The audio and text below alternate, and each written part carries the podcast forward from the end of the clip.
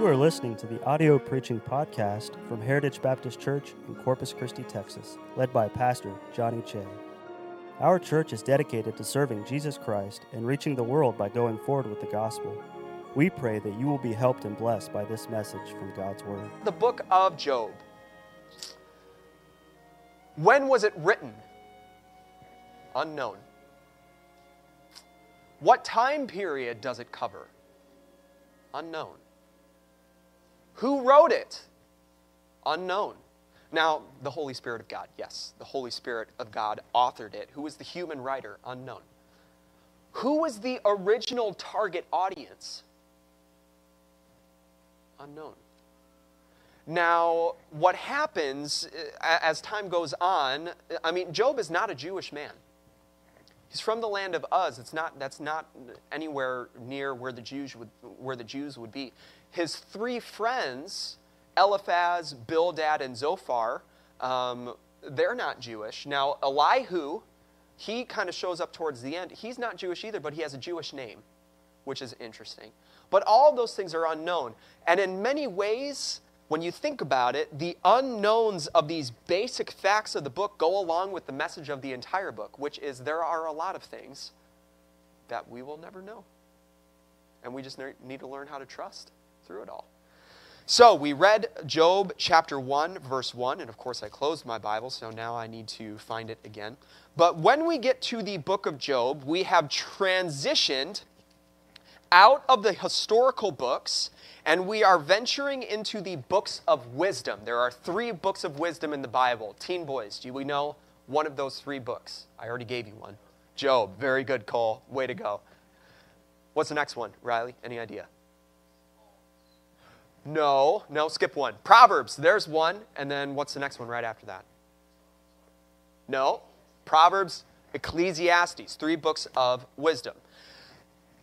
Now, when you think about those three books in the Bible, I, I believe that many understand the basic purpose of each of those books of wisdom, but many also get lost in exactly what is being said in all of those books and maybe why it's being said. So, take Job for example. And I asked some this morning, I'll, I'll ask this as well. So, on a scale of one to three, no, let's do one to five. One being not confident at all, Five, being very confident. And I want to gauge you because I want to see how deep we need to get into this. I have very deep notes. If I don't have to get too deep, we won't. But how many of you would say, I'm about a one to a two about the, uh, the book of Job? I don't know a lot about it. Anybody? Livy? Okay, that's fine. That's fine. Anybody else? Miss Eva? Okay. All right, Miss Tiffany? Okay. How, how are you to say a three?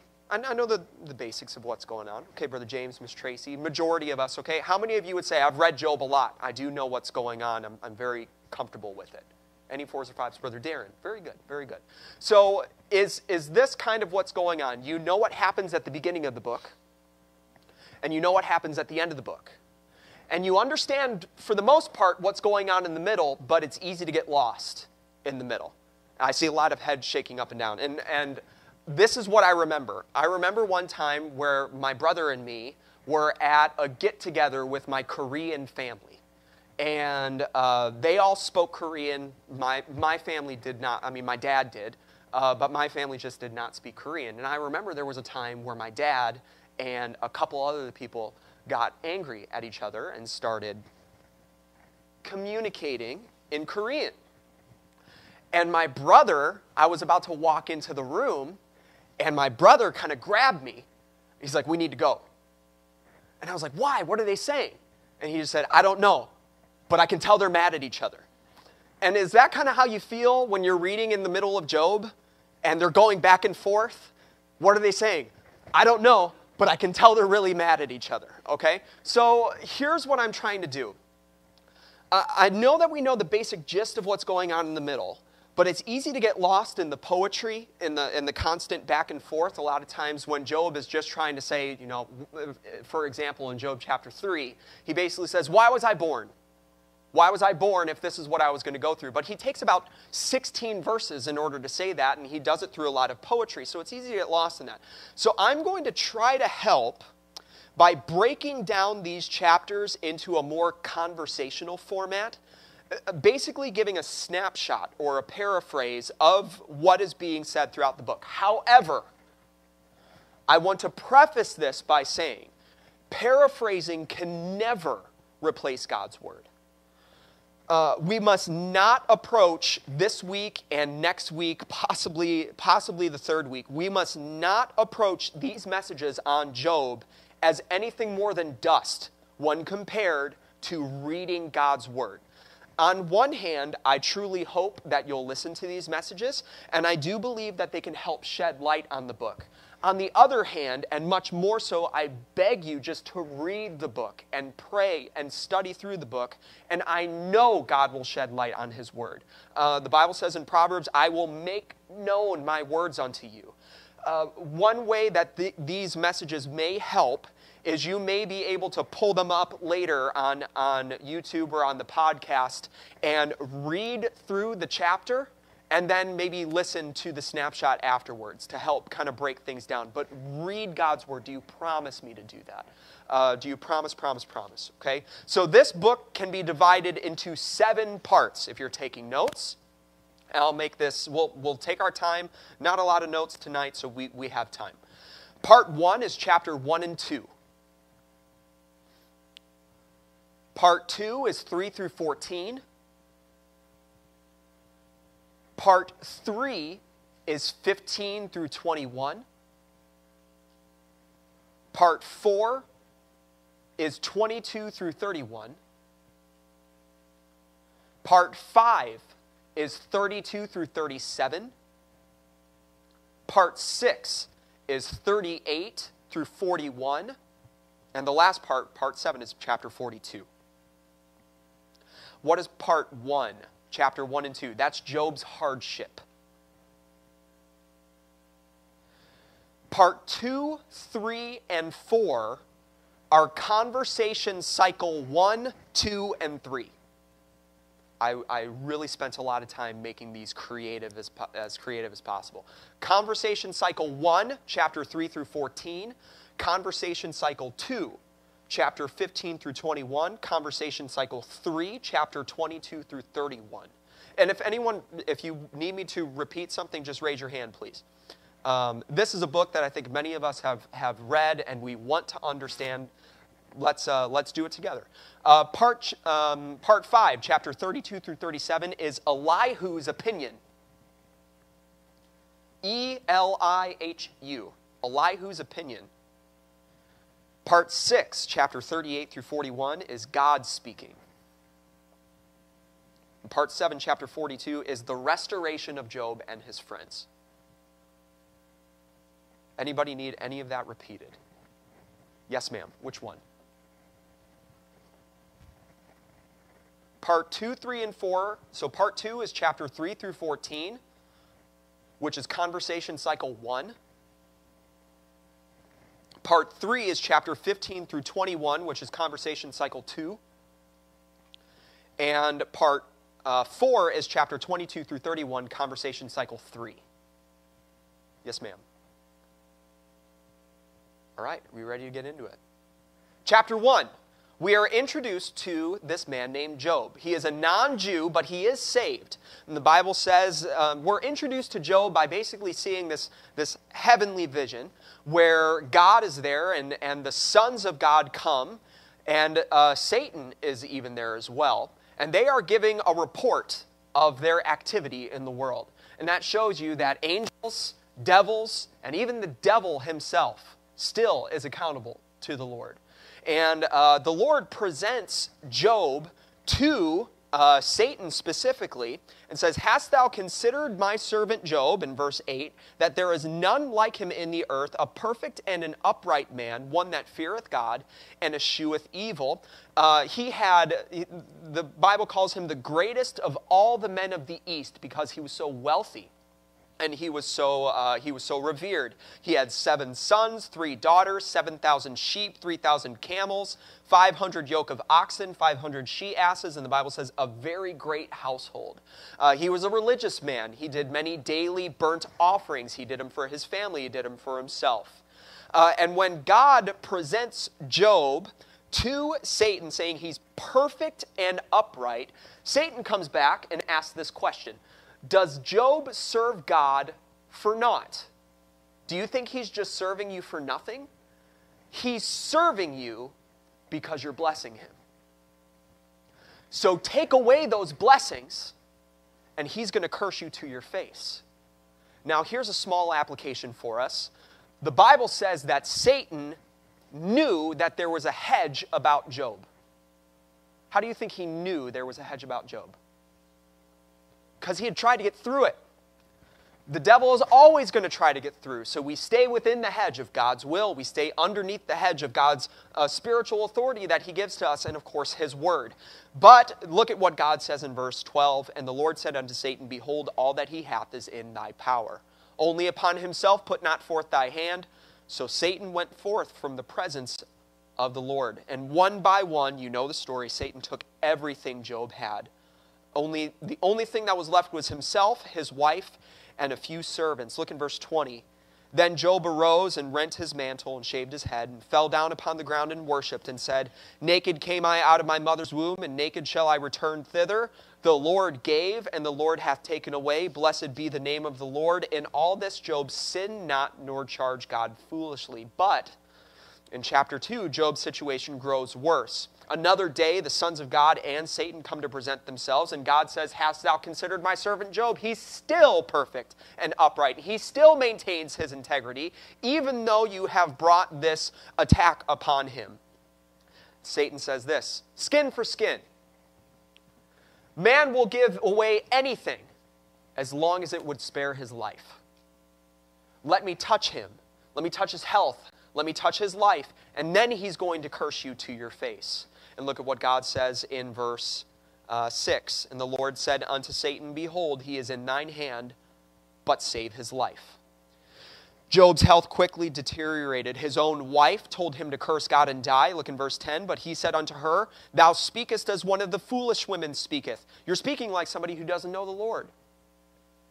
What? Shall we receive good at the hand of God, and shall we not receive evil? In all this did not Job sin with his lips, and here is when we are introduced to Job's three friends. You have Eliphaz the Temanite, you have Bildad the Shuhite, and Zophar the Naamathite. And when they see Job, Job is so badly damaged, he's covered in sackcloth and ashes, they couldn't even recognize him, the Bible says. And when they couldn't even recognize him, they cried, they sat next to him for a week without saying anything. Now, when you read the statements that Job has already said, the Lord giveth, the Lord hath taken away, should we receive good at the hand of the Lord and not evil? Do we believe that Job understands what? Let me put it this way Job does understand that God can bless and God can curse. He understands that the Lord can give and take away, to bring good and to bring evil. But he doesn't understand why.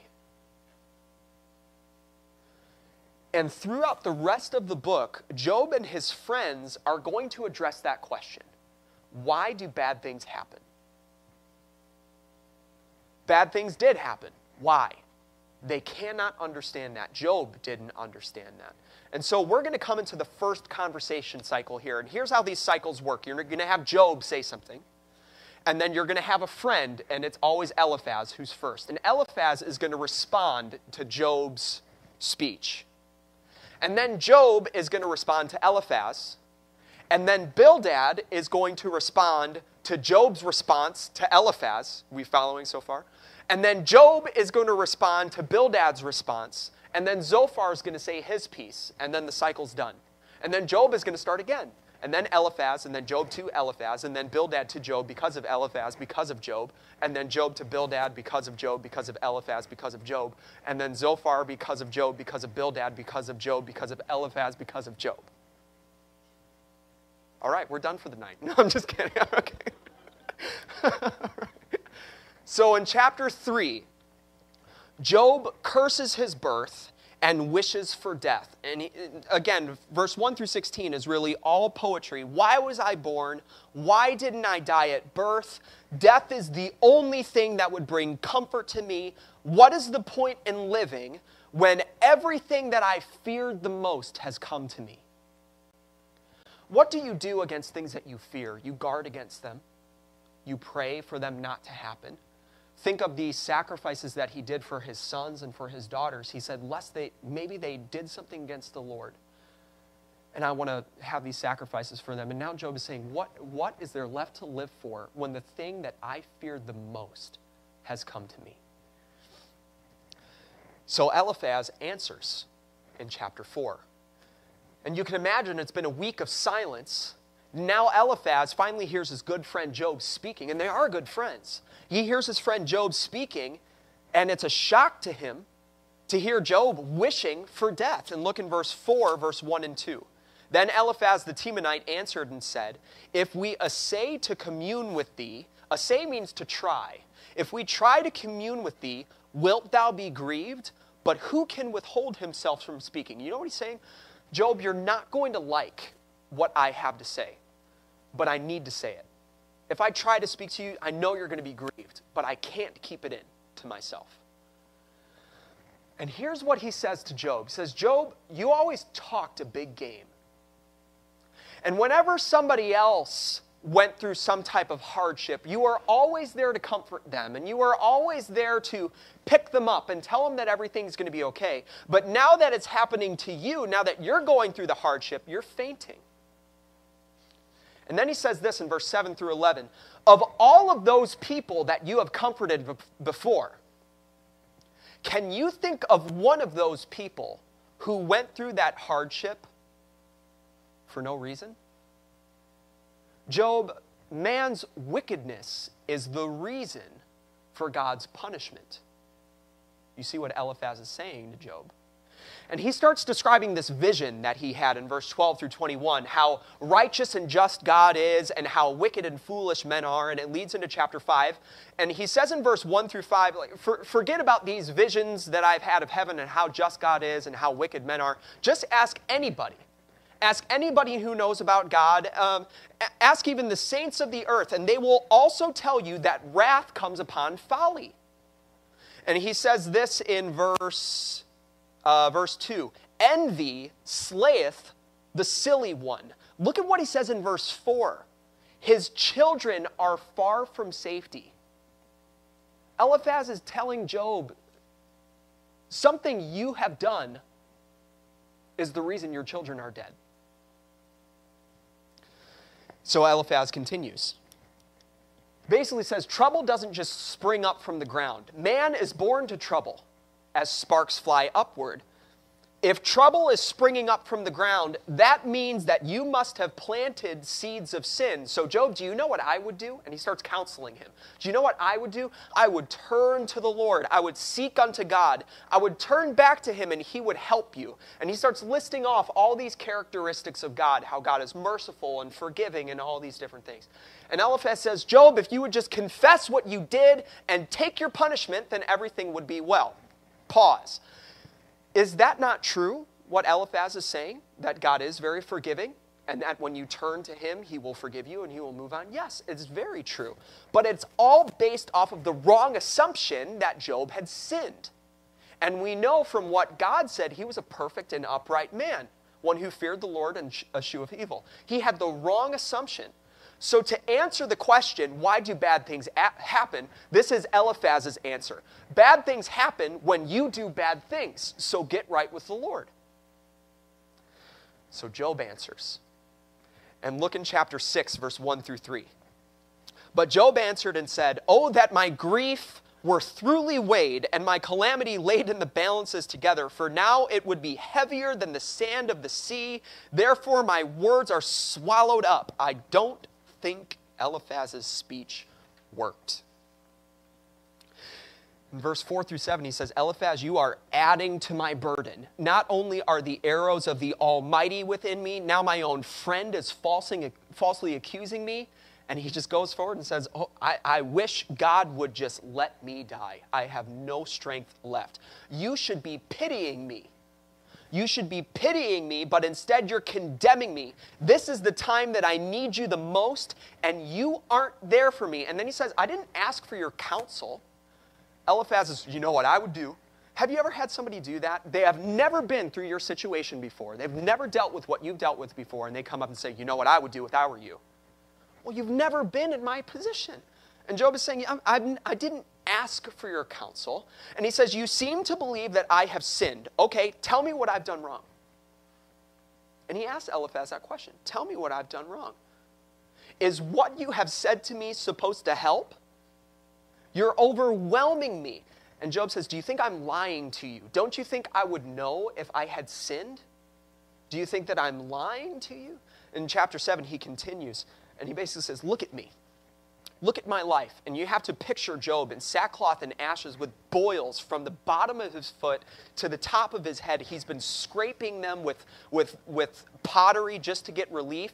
And Job says, Look at me. I can see him holding out his arms like this. And he's sitting in the ashes of the house that was burnt down where all of his children died. And can you, can you picture Job saying, Look at me? He's saying, there's, there's no point in living anymore. I can't sleep. My health is gone. And he starts praying to God in verse 7 through 21 of chapter 7. And he prefaces his prayer by saying, Lord, I know that I'm alive, but I am as good as dead. Look in chapter 7, verse 11. Therefore, since I'm as good as dead, therefore I will not refrain my mouth. I will speak in the anguish of my spirit. I will complain in the bitterness of my soul. He has a question for God Am I a sea or a whale that thou settest a watch over me? He's basically saying, Am I, am I so unruly? Am I so strong that God needs to keep me in check?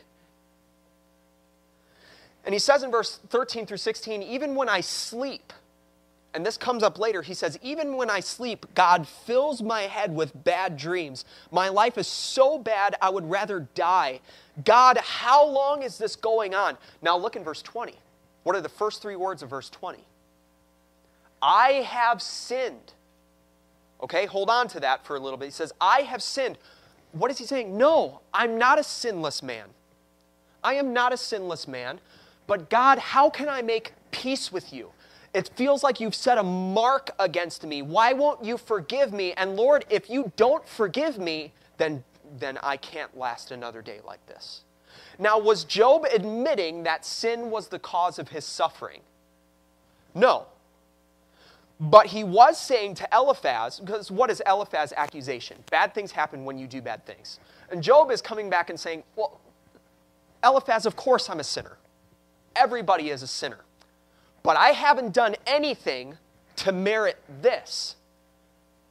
And even though I am a sinner, God is a God who is ready to forgive. Why doesn't God forgive me? Now, here's where Bildad comes in. Are you following so far? Okay. Here's where Bildad comes in. Are you going to question God? Because Job says, Why isn't he forgiving me? And why, why has all this happened when I know I haven't done anything? Are you going to question God? And that's what he says in verse 8, uh, in chapter 8, verse 1 through 3. Are you going to question his justice? And look in verse 4. He basically says, Maybe it's your children. Maybe your children sinned against him. Maybe that's why they're dead. Maybe that's why you're going through what you're going through. Holy cow. Can you imagine what Job is going through right now? And he, says in verse 5 through 7 Job, if you were truly upright, does this sound familiar? Then God would make your end better than your beginning. Ding, ding, ding. That's actually exactly what's going to happen. Okay? And then he says in verse 8 through 19, he says, Look, Job, this is all we're saying. All we're saying is that when we look back in the past experiences, whenever somebody else has gone through what you're going through, it's because they were a hypocrite and they forgot God. God doesn't do this to perfect people. So that is basically proof that you messed up. So Job is going to respond. Look in chapter 9, verse 1 and 2. Then Job answered and said, I know it is so of a truth, but how should a man be just with God? So your argument is that only unjust men are punished. Okay, tell me, Bildad, who could ever be perfectly just with God? That's a good point. And he goes on through the rest of the chapter. He says, Who can stand before a God so wonderful and perfect as our God? And he starts listing off all these characteristics of God. This is common throughout the book. Job is basically displaying his knowledge about God. Eliphaz has already done that. God is this, and he's this, and he's this. And Job basically comes back and says, Yes, I know that God is this. He's also this, and this, and this, and this. You're going to have to keep that in your pocket for at least a week okay? But these lists about God are common throughout the book. Look in verse 12. Look at what Job says about God in chapter 9, verse 12. Behold, he taketh away, who can hinder him? Who will say unto him, What doest thou? Job is saying, I know who God is, and knowing who God is, who can question anything that he does? Remember, Bildad's problem with Job was that he was questioning God's justice. Job is coming back and he's saying, I'm not questioning him, but I am praying to him. I am lifting up my supplication to him. But I'll be honest, he goes on to say, even if God answered my prayer, I still would not believe that God had hearkened unto my voice because look at how bad things are. He won't even let me breathe. Look at what he says in verse 17 of chapter 9. He breaketh me with a tempest and multiplieth my wounds without cause. That's going to come back up later. And then let's look in verse 19 through 22. Look at what Job says. If I speak of strength, lo, he is strong. And if I of judgment, who shall set me a time to plead? If I justify myself, mine own mouth shall condemn me. If I say I am perfect, it shall also prove me perverse. Though I were perfect, yet would I not know my soul, I would despise my life. This is one thing, therefore I said it. He destroyeth the perfect and the wicked. You can't judge a man's inner character by his outward circumstances, is what Job is saying. My life is falling apart. Even if, and even if I were perfect, God could still choose to judge me because he's God. And Job honestly doesn't know what to say about that. So he continues in chapter 10, and this is where Job truly opens his heart before God. He says, God, since I'm ready to die anyway, and I really have nothing to lose, I have a question. Lord, why are you doing this to me? He says in verse 3 through 6, Is it good? Let, us just read it. We're just going to read verse 3 through 15 of chapter 10. Is it good unto thee that thou shouldest oppress, that thou shouldest despise the work of thine hands, and shine upon the counsel of the wicked? Hast thou eyes of flesh, or seest thou as man seeth? Are thy days as the days of man? Are thy years as man's days? That thou inquirest after my iniquity, and searchest after my sin? Thou knowest that I am not wicked and there is none that can deliver out of thine hand. Thine hands have made me and fashioned me together round about, yet thou dost destroy me. Remember, I beseech thee, that thou hast made me as the clay, and wilt thou bring me into dust again? Hast thou not poured me out as milk and curdled me like cheese? Thou hast clothed me with skin and flesh. Thou hast fenced me with bones and sinews. Thou hast granted me life and favor, and thy visitation has preserved my spirit.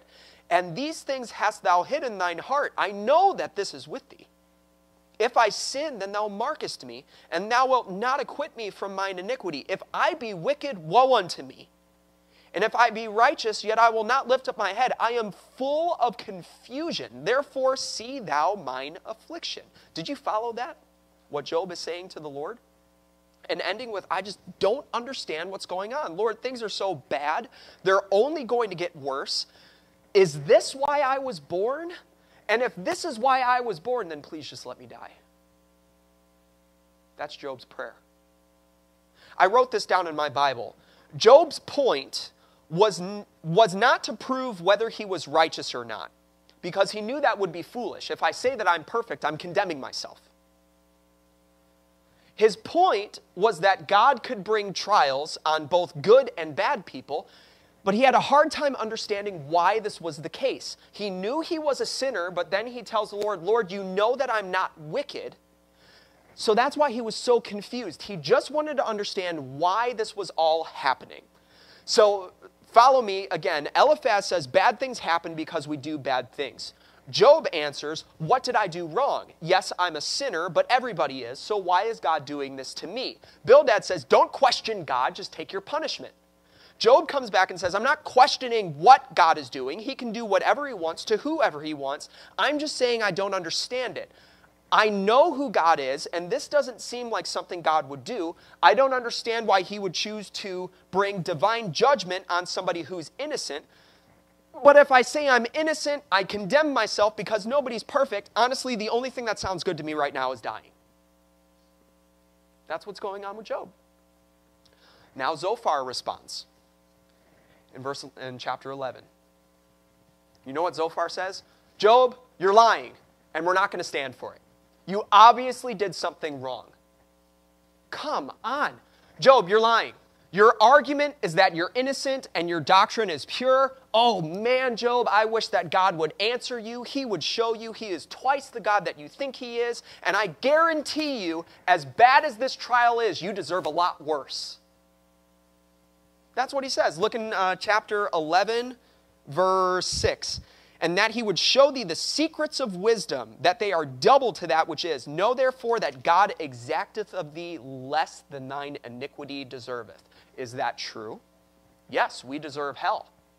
But again, kind of based off the wrong assumption here he starts giving his own description of God's perfection. God's perfection is so much more than we will ever know, and God knows who is vain. God sees all the wickedness. And Job, if you would just get right, the same perfect God who punishes the wicked would forgive you and restore you. But if you keep lying, you're right. Your only hope is to die.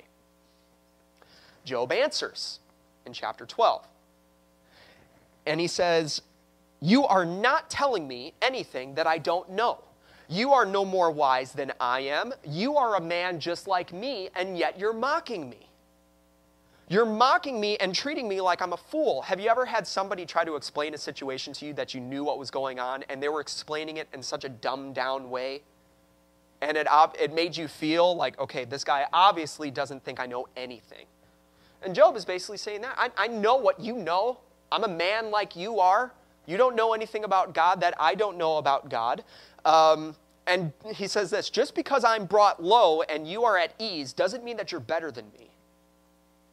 And he says, Your argument is that God uh, only punishes the wicked. Actually, the wicked in the world are usually the most prosperous, is what Job comes back with. And he again expounds on the characteristics of God. And what God does, man cannot undo. Both the deceived and the deceiver are in God's hand. God withholds, God gives. God makes judges into fools. He increases nations, He destroys them. He can bring light out of darkness. He continues in chapter 13. He says, I know everything about God that you know about Him, and that's why I don't want to talk to you. I want to talk to God. And look in verse 4 of chapter 13. Uh, verse 3 Surely I would speak to the Almighty, and I desire to reason with God. But ye are forgers of lies. Ye are all physicians of no value. Oh, that ye would altogether hold your peace, and it should be your wisdom. Oh, you tell him, Job. And he says this Now you've, you've said your piece, now it's my turn. And four times throughout the chapter, in verse 5, verse 6, verse 13, and verse 17, he basically tells him, Stop talking and start listening to me. And he says this You have taken it as your place to speak for God. What if God searched you out?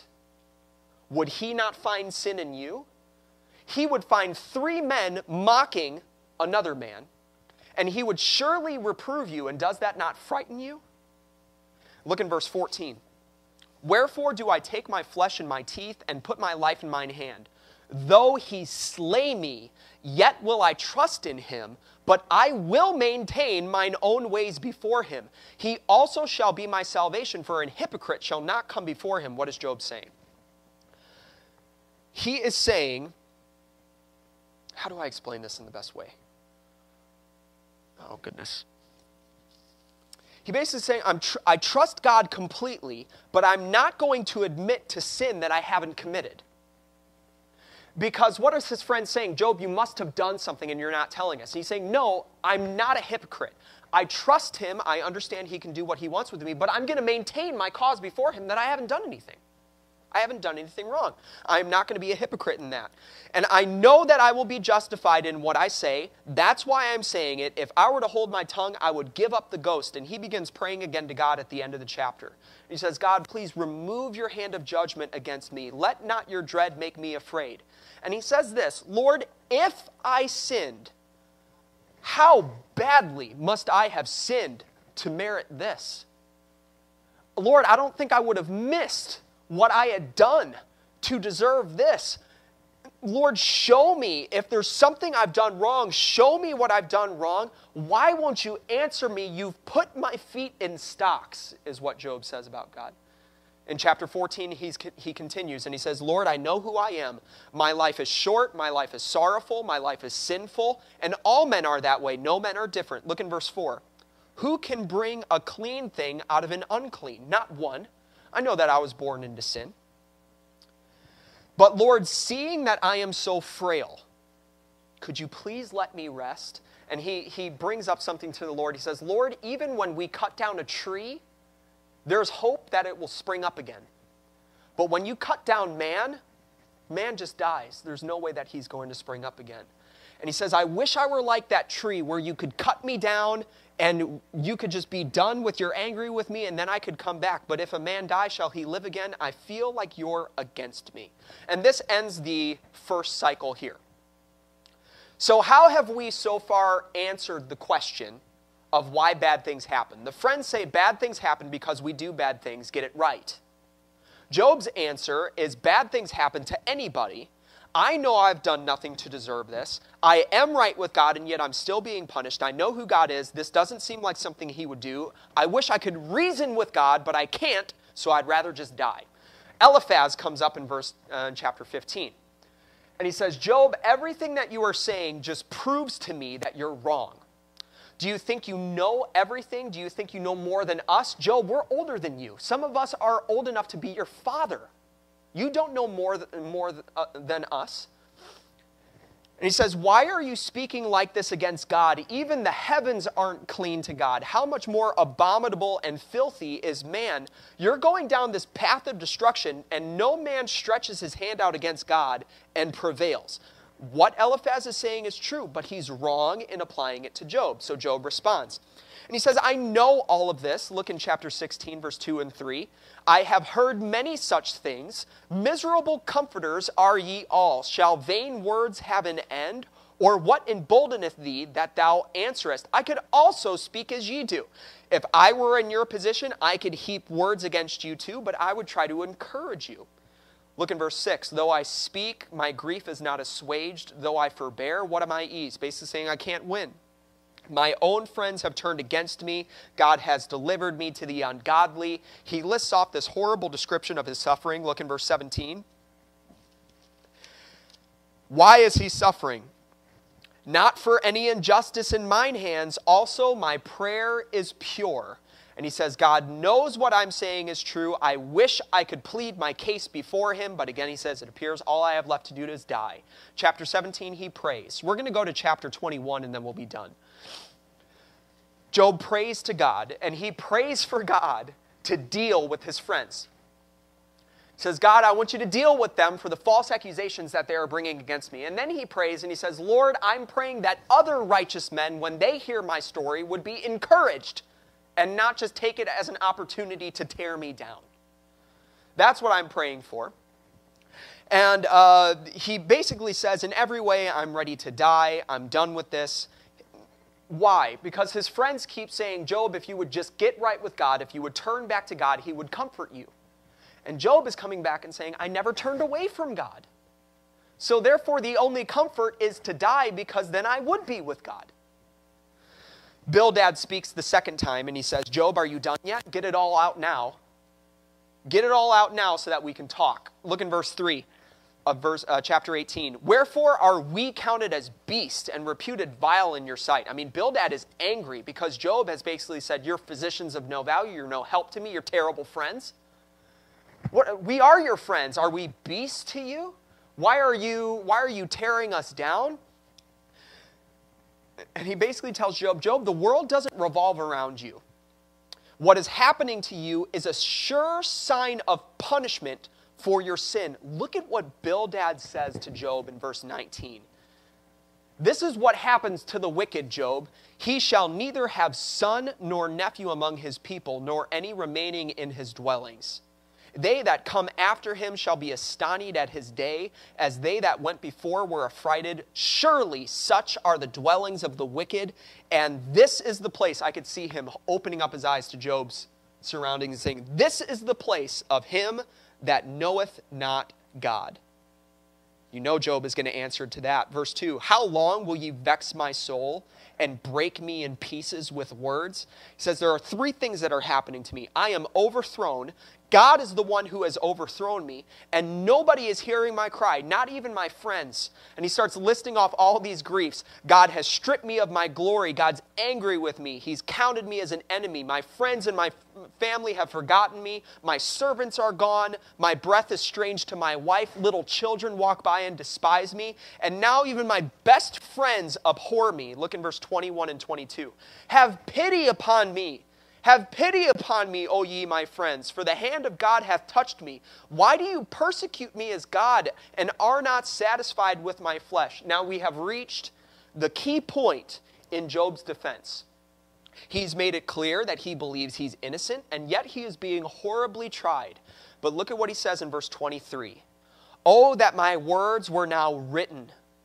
Oh, that they were printed in a book. Job, if you only knew that they were graven with an iron pen and lead in the rock forever. For I know that my Redeemer liveth, and that he shall stand at the latter day upon the earth. And though after my skin worms destroy this body, yet in my flesh shall I see God, whom I shall see for myself. Mine eyes shall behold him, and not another, though my reins be consumed within me.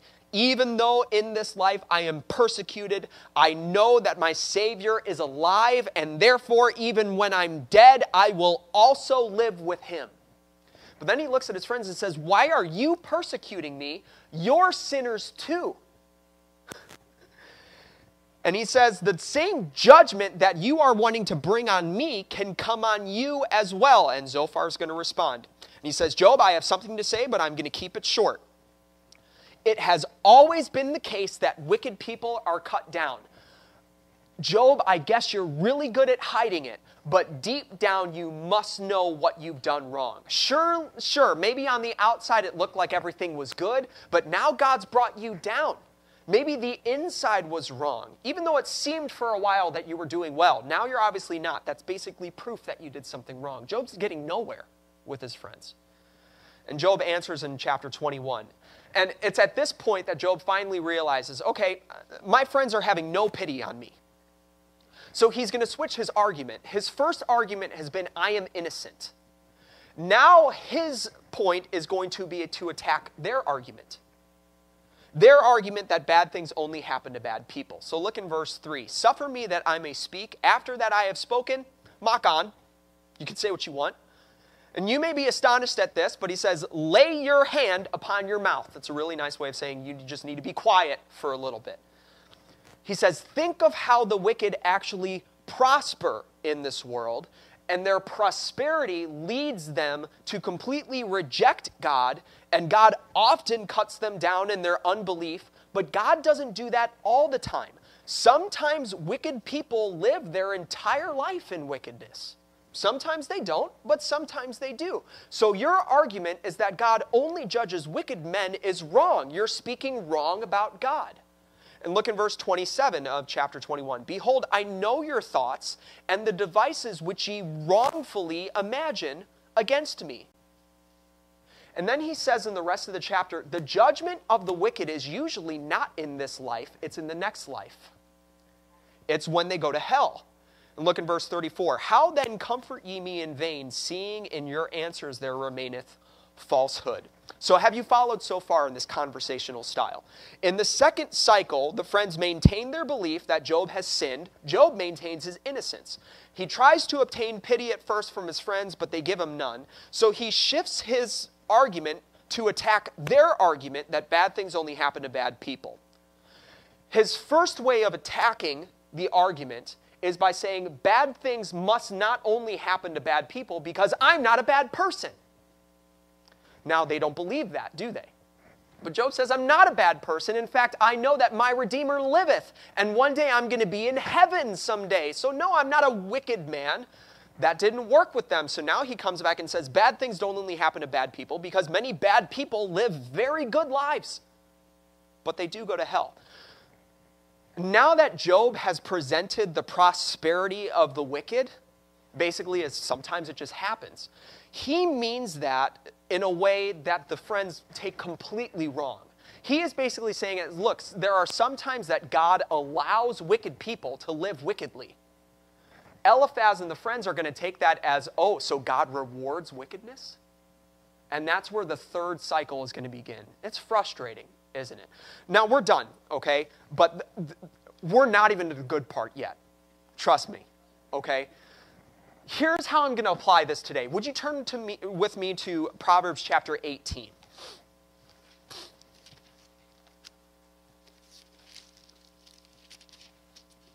Proverbs chapter 18. And look at verse 13. He that answereth a matter before he heareth it, it is folly and a shame to him. Does that sound like Job's friends? Okay, so much of what the friends were saying as far as getting right with God, God's character, God's forgiveness, they're all true. But they didn't know the whole matter. Even though their heart may have been in the right place, they truly cared about Job.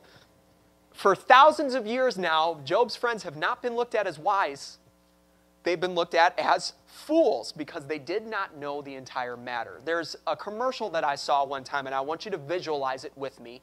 It's a camera shot looking down the street, and there's two men in the camera. One of them is a police officer, and one of them is dressed kind of like a troublemaker, okay? And the first shot is the troublemaker turning around and running straight towards the camera, and the policeman yelling and running after him. So, what impression does that give us? Well, we got a criminal right here running away from the cops. Then it shows a different angle. You see the, the we'll call him criminal looking man. You see the criminal looking man running like you did in the first shot, but now it's from behind. And he's actually running at somebody. And at the very end, and you see the cop following behind him, and at the very end, that criminal looking man grabs the other man. Okay, now what is the story telling us? The policeman is trying to stop this man from assaulting the other. But then the last shot zooms out, and you see that right above the man that the criminal looking man grabbed is a pallet that is tipping over, and it's about to fall on him. So then what do we learn? No, it's a man who sees another man in trouble going, grabbing him out of the way, and then the policeman comes at the end and makes sure everything's okay. It's very easy to jump to conclusions. And that is exactly what's happening with Job and their friends. So we here's here is my application. We have to be so careful before we speak to anybody or against anybody. We may not know the whole matter. And what we may mean to help can actually bring much hurt. Now, even if we do know the entire matter, there's another thing that we need to think of, and you don't need to turn there. I will read it to you. It is probably one of the most quoted verses in the Bible Judge not, that ye be not judged. Now, they don't read the next two verses, where it says, For with what judgment ye judge, ye shall be judged. And with what measure ye meet, it shall be measured to you again. And why, why beholdest thou the mote? That is in my brother's eye, which is basically like a, a cross tie. Why beholdest thou the mote that is in thy brother's eye, but considerest not the. Uh, no, no. Mote is a toothpick, like a toothpick. Yes, sir. Mote is a toothpick. A beam is like a cross tie, okay? So why are you going up to your friend? You got a little schmutz right there. You got a toothpick sticking out of your eye, and you're walking up to him with a railroad tie sticking out of yours. And Jesus says, Thou hypocrite, first deal with this and then you can help them deal with that. Judge not that ye be not judged. Hey, how dare you have a toothpick in your eye? And what do you look back and say? Hypocrite, you have a, you have a railroad tie sticking out of yours. And what do people say? Whenever you point at somebody, one finger is pointing towards them, you got three pointing back at you. And whenever you open, whenever you judge somebody else, you are going to open up yourself to be judged. Because think of what the men were saying. You're a sinner, Job. You're a sinner. That's why this is happening to you. And Job looks right back and says, And you're not? And so then the friends say, Well, you must be a bigger one. Maybe you're good at hiding it, but you must be a bigger one than us. And that's why John 7 24, Jesus says, Judge not according to the appearance, but judge righteous judgment. And 1 Corinthians chapter 10, where this church is dealing with a young man who's fallen into sin, he says, Wherefore let him that thinketh he standeth take heed lest he fall, because there hath, there hath no temptation taken you but such as is common to man. There's an old friend of mine who got out of church for a while. He was wrong with the Lord. He knew he was wrong with the Lord. I was working on him. I was praying for him. He joined the military. He got out uh, of, of God's will. He was messing around with drinking and just doing things that he wasn't supposed to do. But he comes back home and he called me and he says, I'm, I'm done running from God. I want to come back to church. I said, That's wonderful. The first night he comes back to church, one of the men in that church goes up to him, Where have you been? Where have you been? You know better than that. Why have you been out of church? And that same man today who reprimanded my friend is not in church anymore. And who is the first person to hear about it? My friend. And he calls back. And by the way, my friend is still in church. And he calls me and he says, I want to call that man and say, You know better. I said, You can't do that. But listen, when we see somebody who can be judged for something, we could just as easily be in that same boat. So, does it mean we never judge anybody? No, no, we're, we're supposed to judge the world. But if we're supposed to judge the world, make sure nobody can point right back at you and say, oh, and you're not doing the same thing? Be very careful. Instead of being so quick to judge, be quick to pray for that person and be quick to pray that we don't find ourselves in that same boat. Thank you for listening to our audio preaching podcast. For more information about our ministries, or if you would like to get in contact with us, please visit our website at heritagebaptistcctx.org. May God bless you as you go forward with the gospel this week.